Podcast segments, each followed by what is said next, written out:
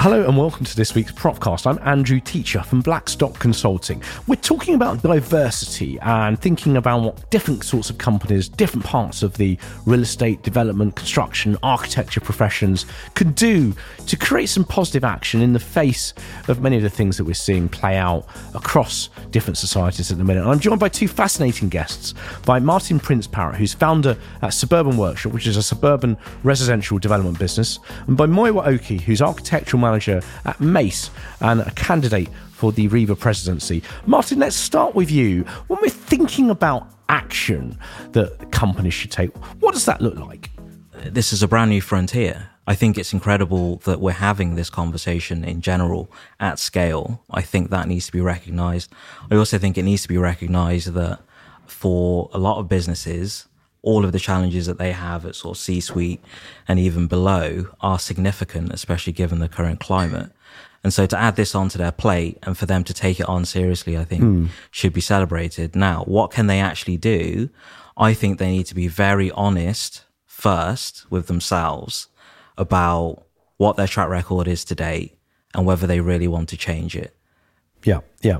So, in terms of your business, what mm. are you mm. looking to change? So, Suburban Workshop, yeah, as the name suggests, mm-hmm. is a uh, suburban focused business developing resi for sale. Correct, amongst other things, yeah. Uh, amongst other things. So, what are you looking to change with that business? I'm basically looking to change first the operating model of developers, not reinventing the wheel, but changing the core principles behind it. So, I started Suburban Workshop because my background as an architect, I noticed when I was in a development role I saw things differently. It didn't mean I came to different conclusions.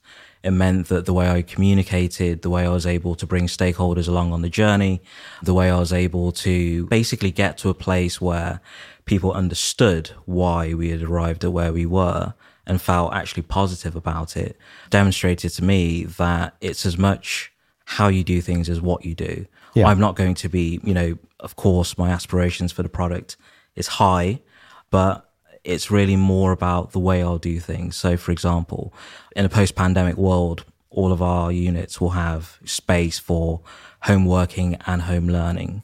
During the design and development process, we will actively look to engage charities, local organizations, schools in the process. And then crucially, because some of my funding, at least on the equity side, is private, a lot of my private investors are actually quite diverse in their backgrounds as well. So from yeah. top to bottom, from inception to product, I'd say you've got a slightly different way of doing things. Yeah. Um, Muyiwa, from your perspective at Mace and as a RIBA presidential candidate, what should diversity look like in the sectors that we're touching? Does it need to be representative of the whole of society? Is that a realistic ambition? And what role should private businesses have? You know, is it for businesses to deal with some of these fundamental issues that are societal, really. If you think about education, yeah. the socioeconomic inequality that we see, yeah. those are often cited by people as the reasons that some of these breakdowns exist. Yeah, I mean, that's a good question. What does diversity look like? And I think it's not an answer that you can give, like, you can set like a 2050, we want to see, you know, 50% black or whatever ethnic group here, yes, you can do that. But if you have like 50% black people who all came from the same neighborhood in a particular industry, you're not getting that sort of diversity. I think diversity is a little bit more like intersectional. So it cuts through to like uh, ethnicity, uh, socioeconomic background, gender, race, and all those other attributes. Rather than intersexual being some sort of new sort of fandango with aliens. yeah, yeah. that's, that's uh, another podcast, I think. Yeah. And I think so. The second part of your question was like, where does this sort of the private um, yeah, what should the role be for companies? Because companies, businesses. I mean, this is what I want to touch on with yeah. both of you. But I think one of the challenges that, that companies face is you, know, you see all these firms changing their corporate colours on their Twitter page during Pride Month. Yeah, and yeah. you know you look at some of these firms and you think, mm, okay, you know we've all yeah. kind of looked at think, really? No, but I think it's going further but than that. a good thing. It's I mean, a good thing. I, yeah, it's a good thing, thing that, that, you've got yeah. big accounting firms and banks doing that because they've never done it when Before. we were kids, would they? Let's be frank. Yeah, but I'm but I'm saying, what should the role of the private sector be? What you know when you're speaking to your bosses at Mace and Martin, you're speaking to partners and developers and other people in the marketplace. What should they be doing? Because a lot of people probably want to do stuff, and I come from the position that you know most people are actually good hmm. and good-hearted, but are a little bit. They're like, why the bloody hell do I start? And if I say anything wrong, I'm going to get pilloried. If I use the wrong word, I'm going to get a you know, tidal wave of social media abuse. And some people are just like, wow, I don't know where to start. Do you, I mean, do you register that? Am I, am I- No, hundred percent. I mean, I, I think it's a tall order, and as I said before, I think we're at a new frontier. I think in terms of what businesses can actually do, I think you referenced it, Andrew. There's a pipeline question there. If you take an architecture course, for example, I think you have a dropout rate of between, you know what, 20 to 30% after year one. If that 20, 30% in terms of the distribution of, say, you know, whether it's socioeconomic background, Well, they're because going to be the poor architecture is kids, a- aren't they? Let's be frank. Yeah. it's, The it, well, yeah, it's it's an expensive course to do. Yeah. Then Yeah. you're kind of left with the regular, and I, I think we have to be mature and we have to basically say, look, there's only so much businesses can do. The other side of that is, are they doing everything that they can do? Are they making sure that their recruitment is blind? For example, with regard to names, I think there's studies which have shown that if you have a foreign name, you're less likely to be called for an They can interview. get me to read Yeah, your CVs. I, I can't see out my right eye. I, I, I can't see the first line of the uh, of the optometry chart with my right eye, so I can just go in and read the CVs for them. Yeah. You'll Yeah, get a CV from me soon. But you're right. I, mean, I asked this question once to the senior HR lady at one of the big professional services firms. She sort of looked at me like I was an alien, um, one of these intersexual beings we were just talking about. Uh, but yeah, I mean, it's, it's, it's pretty easy stuff, isn't it? Some of it. Well, in terms of the pipeline thing, I think corporate, um, private businesses do focus on that quite a lot. And there have been a big increase in charities and groups that are trying to solve that issue. And I think it's a noble issue to solve. And I think that's, yes, that's, we should be looking at that. But also, I think one of the reasons why I'm actually going for the RIBA president thing is to actually say that, you know, as a The profession should stick its hand in the, the profession is to stick his head above the parapet, but also there are roles in sort of higher office where there should be more representation in, and no one talks about that. You know, like for example, Mace and companies that I've worked at before is predominantly the white middle class male hmm. demographic, and for all the talk for 10 years they talked about you know one diversity and this and that and the other you know we want a pipeline and things like that. But you don't see there's no the shift of the lever doesn't move to the senior leadership. I mean, And diversity for me, I, I sort of always joke, diversity for me means having lots of really average black men, lots of really average white women in senior roles, just as you've got loads of really average white men in senior roles. yeah I mean, yeah, that's certainly But being kind of semi-serious, Yeah, because it. Yeah. ultimately, you know, that's the thing. Is actually you know, normalizing this stuff is about making these things routine, right? I mean, what you're talking about is the idea of being different, not being noteworthy. Exactly. Which I think is great. I mean, someone once said to me their aspiration was for someone to be allowed from, you know, uh, an underrepresented group to basically be allowed to enter into a position of power to fail and for their failure to be attributed to their lack of competence and not to their background in any way.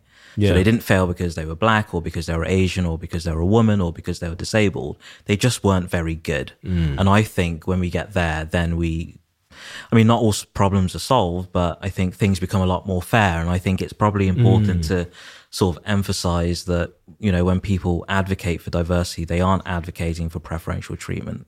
They're advocating for a fair shot, for a fair assessment of their skills and their abilities. And a lot of that frustration is born out of the fact that people have been of superior ability, superior intellect, and even still have hit either a concrete ceiling or a glass ceiling, depending on where they were in the company. Yeah. Yeah. But I suppose a lot of the challenges are that the opportunities to become better skilled aren't open to people from particular groups. And, and this was something we were talking about on the podcast a couple of weeks ago with the MD for people at Canary Wharf Group. And we were talking about cognitive disability and also some of the thinking that we're doing here as a business of Blackstock around a campaign on invisible disability. I, I talk sometimes on this podcast about my own visual impairment. I've got a genetic eye condition called retinitis pigmentosa that has held me back in some areas. It makes it much harder to meet people in dark bars. So I've, you know, I've been very faithful to my wife for the last 10 years.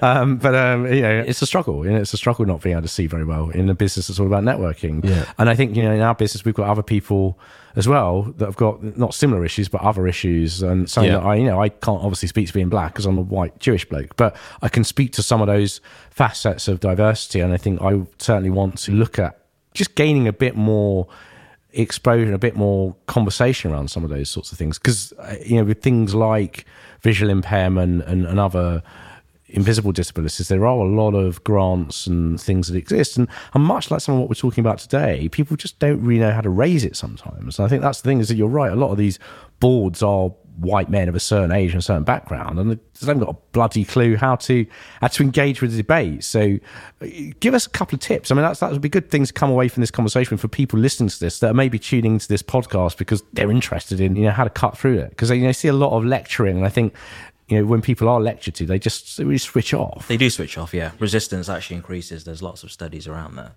If I was to say anything, I would first say I think in practice, diversity is about a diversity of background and experience. And I think that allows you to include more people in the conversation as possible. I'd also say that you should probably look at diversity in the same way that you would look at genetic fitness in any group. The more variety there is in the group, the more ability that that group has to survive. If you have lots of different perspectives in the room, it means you have fewer blind spots. In terms of what you can actually do, I think there is a case for trying to identify what skills are lacking and whether those skills can be filled by someone else mm. who's different. I would also say, in terms of tips, be aware of, and it's a very human thing, promoting or giving preference to people who are very similar to you. It's common, it's easy. We all get along. I think we get along in this group, in this room, yeah. fine. We're more likely to meet each other again. But if someone is from a different background, that can be jarring.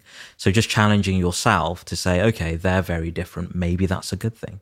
Maybe Yeah, difference yeah. is a good thing. Yeah, and I'll back up on what Martin just said. I think we need to be comfortable in being uncomfortable a little bit of the time.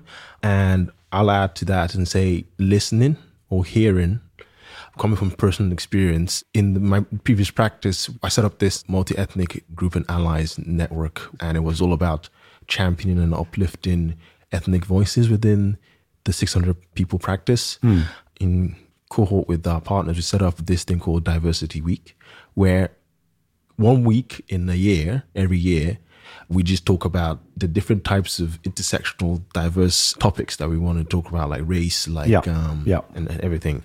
And I think just having the partners listen from the perspective of the individuals or the groups, and say this is what it looks like to be a black person working in architecture or a Chinese person working in, in architecture in your company. This is what we feel like when XYZ happens in the world. This Yeah. is how we feel like. So, you know, how do you deal with that as a company? How do you make us feel better or make us feel part of the group? So I think that element of listening, listening and then putting something into action, like whether it is the diversity week or putting in place things that uh, can make a larger section of your community or your group, your workforce feel more comfortable working with you.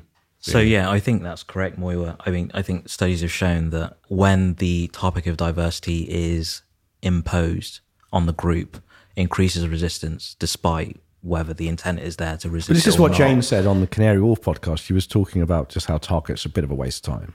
Yeah, I mean they can be, but it's also the execution. I mean, so I read this fantastic study. I think it was in Coca Cola. You know, we're talking about practical tips. What they found was when you charged unit leaders or studio leaders or people with reports directly to them, you charge them with. Uh, they went this far as recruiting and retaining people who don't fit the majority description of the employment team or the workforce, retention and motivation and drive and ownership from the leaders increase despite their background. And the reason for that is you're framing those leaders as being part of the solution rather than part of the problem. Yeah. And so their retention of, I think it's particularly African Americans, women, Hispanic women, went through the roof because there were two sides to it. It wasn't only just that we care about diversity and, you know, look at our posters and our website. It was that those leaders were charged, and I don't know if they were bonused against it. Probably not. That feels a bit gross, but I could understand why you might want to try it out. They were convinced to be part of the solution, and you had people within, you know, a context which may not be familiar to them as a minority, mm. feeling like they had a sponsor. Mm. And when you yeah. have that like, dynamic, you you get an exchange of experiences, which is really what this is all about. It's diversity of experiences and a range of experiences. Yeah. So as a new entry and as a new member of the Coca-Cola family, you had someone who fit the majority description saying, hey, look, this may not make sense to you, but this is the way Coca Cola does things. And this is why Coca Cola does things. And, you know, actually now I'm talking to you, I can see why it, it may not be the best or not. So you've got that person having an education on how to perform in a mainstream, quote unquote, mainstream context. And then you've got this person also being able to confide and say, look, this makes me feel uncomfortable. Mm. That makes me feel uncomfortable. And what do you think the architecture profession needs to do at a professional level to respond. And yeah. you know, you've obviously come out of being architects into non-architecture businesses. I mean, you're still a practicing architect, I yeah. guess. But but my point is that Mace isn't an architecture practice, right? Yeah, they're a, yeah. they're a contractor, come a developer in some instances. Yeah, yeah. When I talk about the architecture profession, I, I also mean the real estate world. Mm-hmm. How could they respond in a similar way? Because something like Coca Cola has so many thousands of employees. Yeah some argument would say it's a bit easier to do some of these sorts of things. Yeah. Just given the scale, right? And you know, in, in a lot of even though Mace is a big company, but it's they're not going to have a huge amount of. It's not Coca Cola, let's say. no, no, no, it's not. in response to that, if I target it just to the sort of traditional architectural practice, I think you need to put money where your mouth is. What you say, and you need to like back it up with capital, right? And in that, it is paying your workers a living wage, you know? And this is one of the reasons why I'm campaigning for the RIBA president, so that the membership organization, the RIBA, actually has put some teeth into the code of conduct so that the younger future architect isn't scared off from being an architect because there's I read this AJ article that 48% of architectural assistants who worked in practice didn't want to continue qualify as an architect because of that experience that they had, the challenging experience that they well, had. Purely because it's so badly paid. So badly paid, and the sort of mm. life balance is just destroys morale, and you just. And to what degree? Let me put this to both of you. Given that you're now essentially client side on these things, to what degree is that a client issue as well? Because architects have essentially gone on this race to the bottom in terms of fees over the last 10 plus years. Yeah. But that's largely because you, know, you guys, both for developers essentially are saying, "Well, hang on, uh, you need to chip your fee, mate." Yeah. Um, so you know, it's easy to say. It's easy to say, well, architects are at fault for not having any poor kids qualifying as architects. Yeah. But if the people who predominantly read Property Week were paying architects more money, yeah. then maybe there's a joint agreement there. Yeah, I think there's a- again, as you both said, as we all agree, right? If you've got people from different socioeconomic backgrounds designing more schemes, we'd have better buildings. Yeah, I mean, this is a slightly different conversation. I mean, there was a point I was going to make where we were about the economics of, of architecture. The question do our clients culpable for architects' low fees? Yes, I think there's a correlation there. I think the other side of the equation that you spoke about, Muyiwa, was the fact that the work life balance was rubbish. And I think that we've both experienced scenarios in which yep. it isn't so much that salary isn't sufficient, although it's a frequent complaint. It's that it's insufficient compared to the amount of work. Hmm. I think there's a lot of work that architecture practices need to do around briefing, around controlling and managing their clients, and around their internal processes to make sure they're efficient. Yeah. I, as a developer, as an ex architect. Hmm. you came from Gensler, and Gensler is one of the biggest architecture businesses on the planet. Yes, it is. Yeah, if not the biggest. But it's it's really as a client, I try to be a good client. You know, I try to make sure I pay fairly, but I also know that I have a responsibility to make sure that the team is doing things once, maybe twice. Mm. I'm not asking for a billion options. And I think that in a lot of particularly large practices, the idea that, you know, lower paid junior staff are a resource that you can sort of throw at the blockades like the Russians do with their soldiers um, is, I think it's an old school idea and I think it needs to die. Yeah. This idea that because you've only just come out of university, you haven't earned the right to have a social life. I hmm. think is is rubbish, and I think that needs to die. Is there not a degree? I mean, some people will listen to this and, and ask the question: is that not just generation snowflake moaning? Should people not just have to accept it to make your career in any business, whether that's property, development, construction, architecture, yeah, the media, no. Tech, yeah, yeah. You, have got to graft your way up. You've got to accept yeah, the fact you're yeah. not going to be paid brilliantly for the first few years. You've got to accept the fact you've got late nights, making friends, going out and getting on the circuit and that that is called building a career and that's what it used to be and has always been is that that's what some people will say yeah, but I think it's the excessive nature of it. The work of an architect is evolving and the amount of like information we are generating just to begin with it's come on leaps and like quadrupled multiplied by a factor of yeah, x yeah. and because we have all these, these sort of new shiny gadgets that we can produce more information we are basically you know flogging the horse to get it done because it's achievable. Yeah, yeah. And and the ideology that you have to work really hard, especially when you come out of university, yes, that is true. And people or architects, uh, I'm coming from the architect's perspective, we do have that passion. Mm. And um, yeah. and I think the excessiveness of the type of work that alienates this cohort of people is something that reduces or diminishes the passion. Many then compared to the amount of pay you get remunerated for. So it just does not stack up. And then you compare it to like a different profession. So you move to a lawyer who does almost not similar, but they have to work hard for what they do. But again, when you then compare it to like, okay, at the end of the day, what do I get paid for this? You can say that you can it stacks up to your daily. Yeah, yeah no, I get that. And, and um, yeah, although there'll be some lawyers listening to this will also moan, but then yeah, that, exactly. that, that's where we are, right? I mean, I'm interested just to you know to bring things to a close. We haven't talked that much about race, and that's something I'd like to touch on a little bit and get an idea. I suppose from your own backgrounds, you're obviously both British with different sorts of heritage.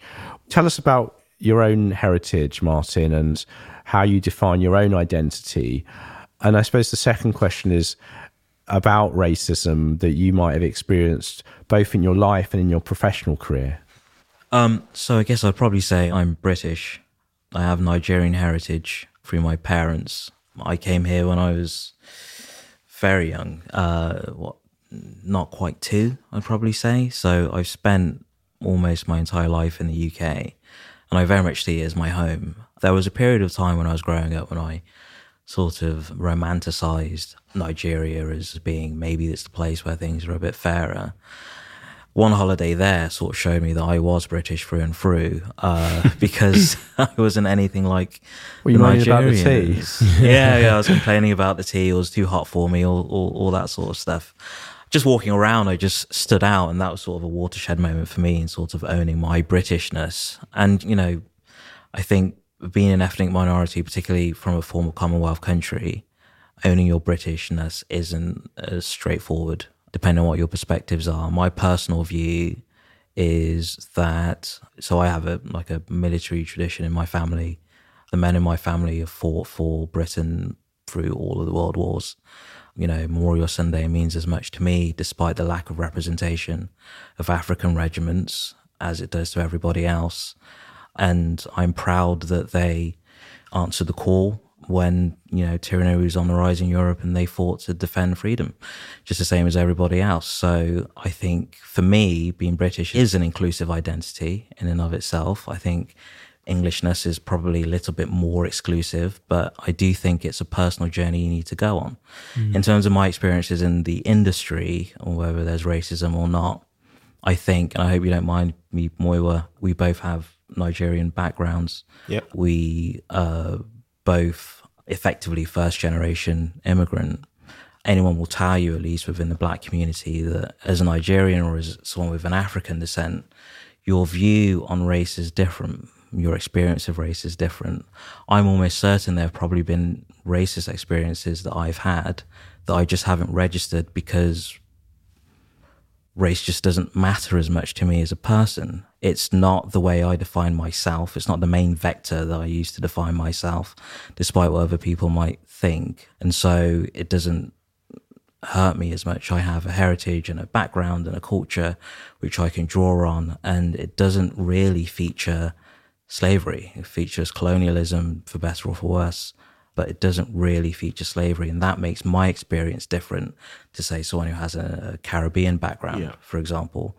So I think it's important to recognize that. And I think, particularly, you know, Muyiwa and I, we have similar backgrounds. We could fill the room with all the different diasporan experiences of, yeah. of, of black people. It's an interesting observation that I guess you wouldn't necessarily consider. But I suppose the point you're making is that if there has been racism in your professional career, it's been subtle um, Is that what you're saying? Well, it's well. I'm, I'm. Or are you saying you've overlooked it? Uh, I just, I just don't dwell on it really. Um, no, it's clear, but and that's a positive thing. Don't get me wrong, but I think it's it's one thing just to kind of say, actually, look, I'm bigger than this. I don't give a shit. That's mm, great, mm. but I'm just trying to get a sense of how existent is. Obviously, a sample size of two is not a particularly great yeah, representative sample, but um, people see these surveys and they read these articles saying oh, racism is rife in this, that, and the other. Yeah, mm. and it's just sometimes it's impossible to really get a sell on whether those sample sizes are particularly representative or not. If your question is, have I experienced racism in my career? I'd say yes. If your question is, have I observed racism in my career? I'd say yes, several times. And how recently? That's essentially what I'm asking both of those things. Uh, okay, how recently? And I'm interested um, in whether things have changed, whether you feel the feeling that things have changed has existed since all of the BLM campaigning kicked off. I can't comment. I don't know.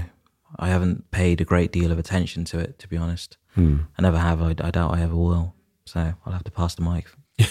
uh, so, Muyiwa, in terms of your own views there, what's your perception in terms of either witnessing racism around you, experiencing it yourself? And I'm interested again just to draw on your own background, where you grew up, and how that's informed your perspective on some of these things. Well, similar to Martin's, I am a first generation Brit. We, my family, moved here a bit later than uh, Martin did, but um, when we did move here, I think there's this sort of uh, ingrained racism or sort of willingness to fit in in the past, where I think if we look at it with a, today's lens, we would have thought that feeling of being outsiders and trying to, you know, talk like, because uh, I grew up in Nigeria and um, I felt like I needed to quote unquote whiten my voice, the way I talk mm. to be able to fit in into school and college and things like that. And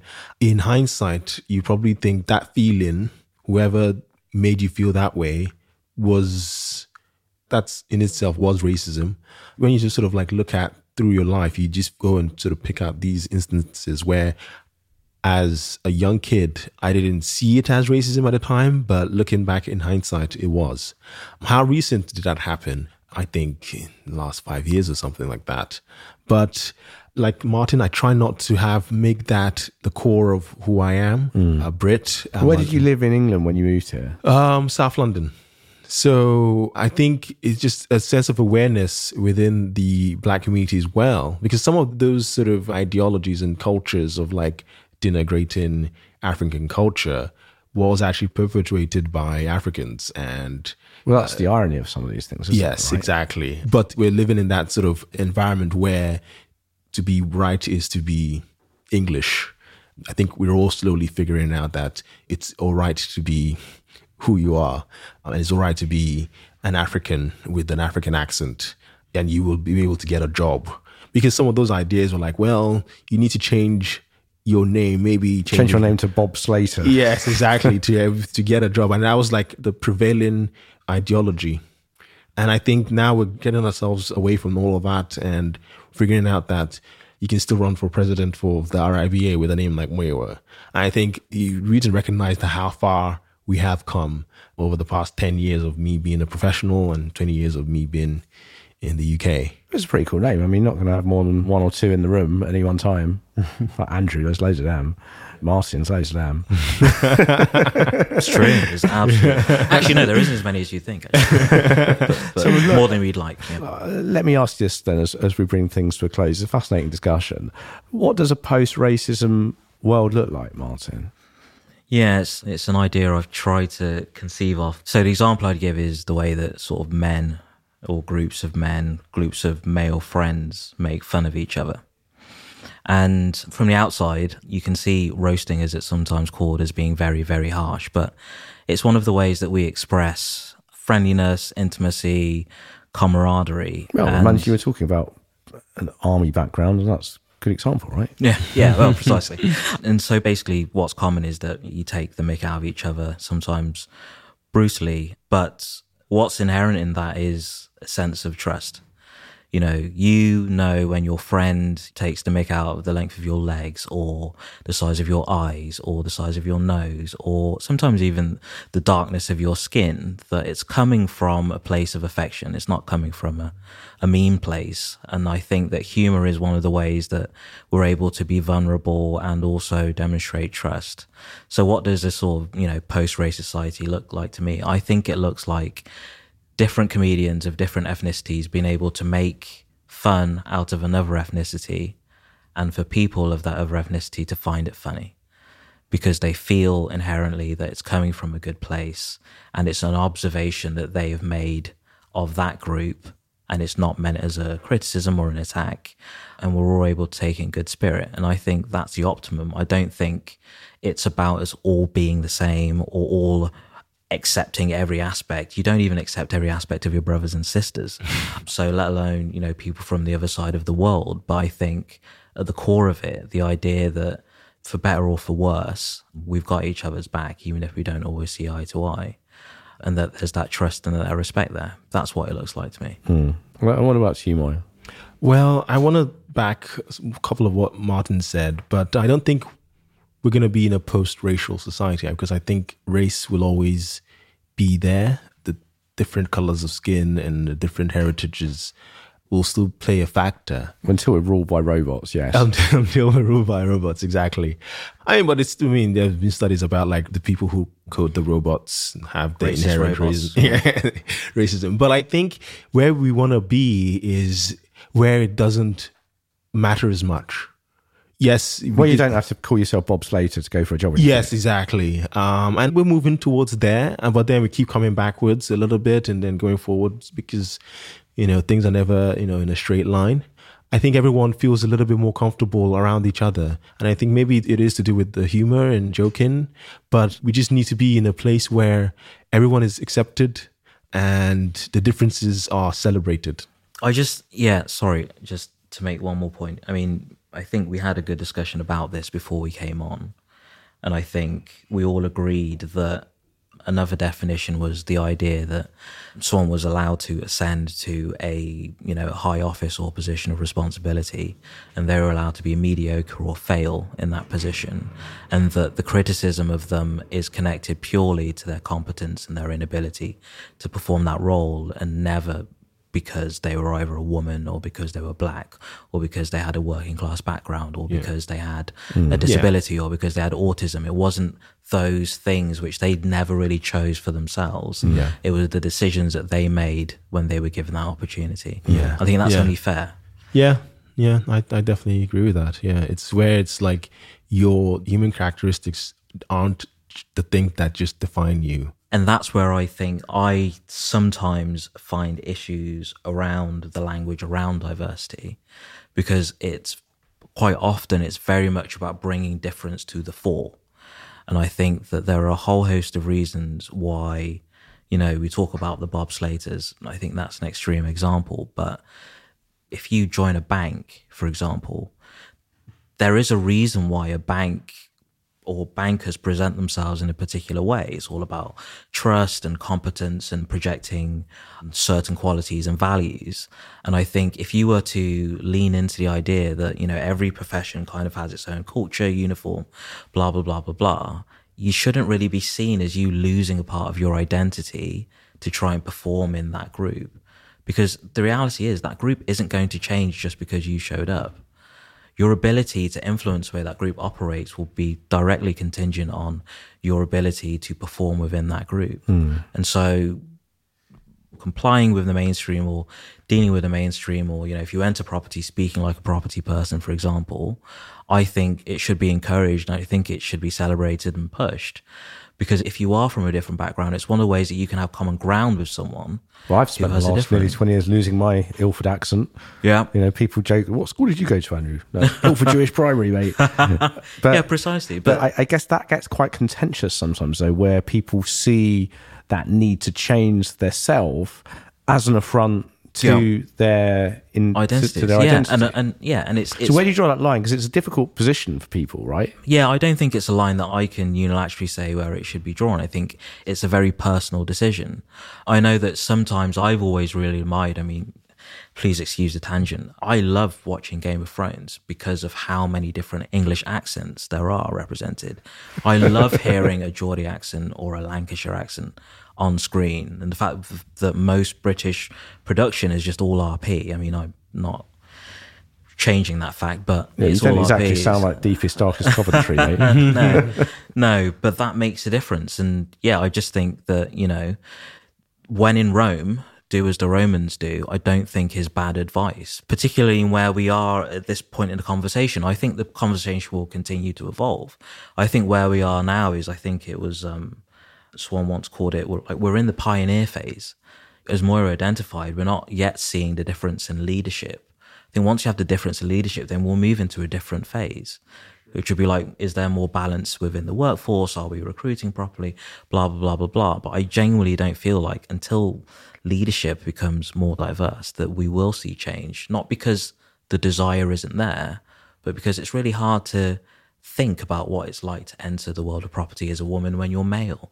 Yeah. And I think trying to is probably going to go wrong. Yeah. Absolutely. Mm. Well, I agree with that. Well, thank you, Martin Prince Parrott, who's founder at Suburban Workshop, to Muyiwa Oki, who's architectural manager at Mace Group. And you can see Muyiwa's application and his campaigning for RIBA president. If you go to the RIBA website, there'll be a nice video there you can watch and, and absolutely get in touch with both of these gents via their LinkedIn's, via their websites. Um, thank you very much for listening. And this is a topic we want to come back to. So please get in touch.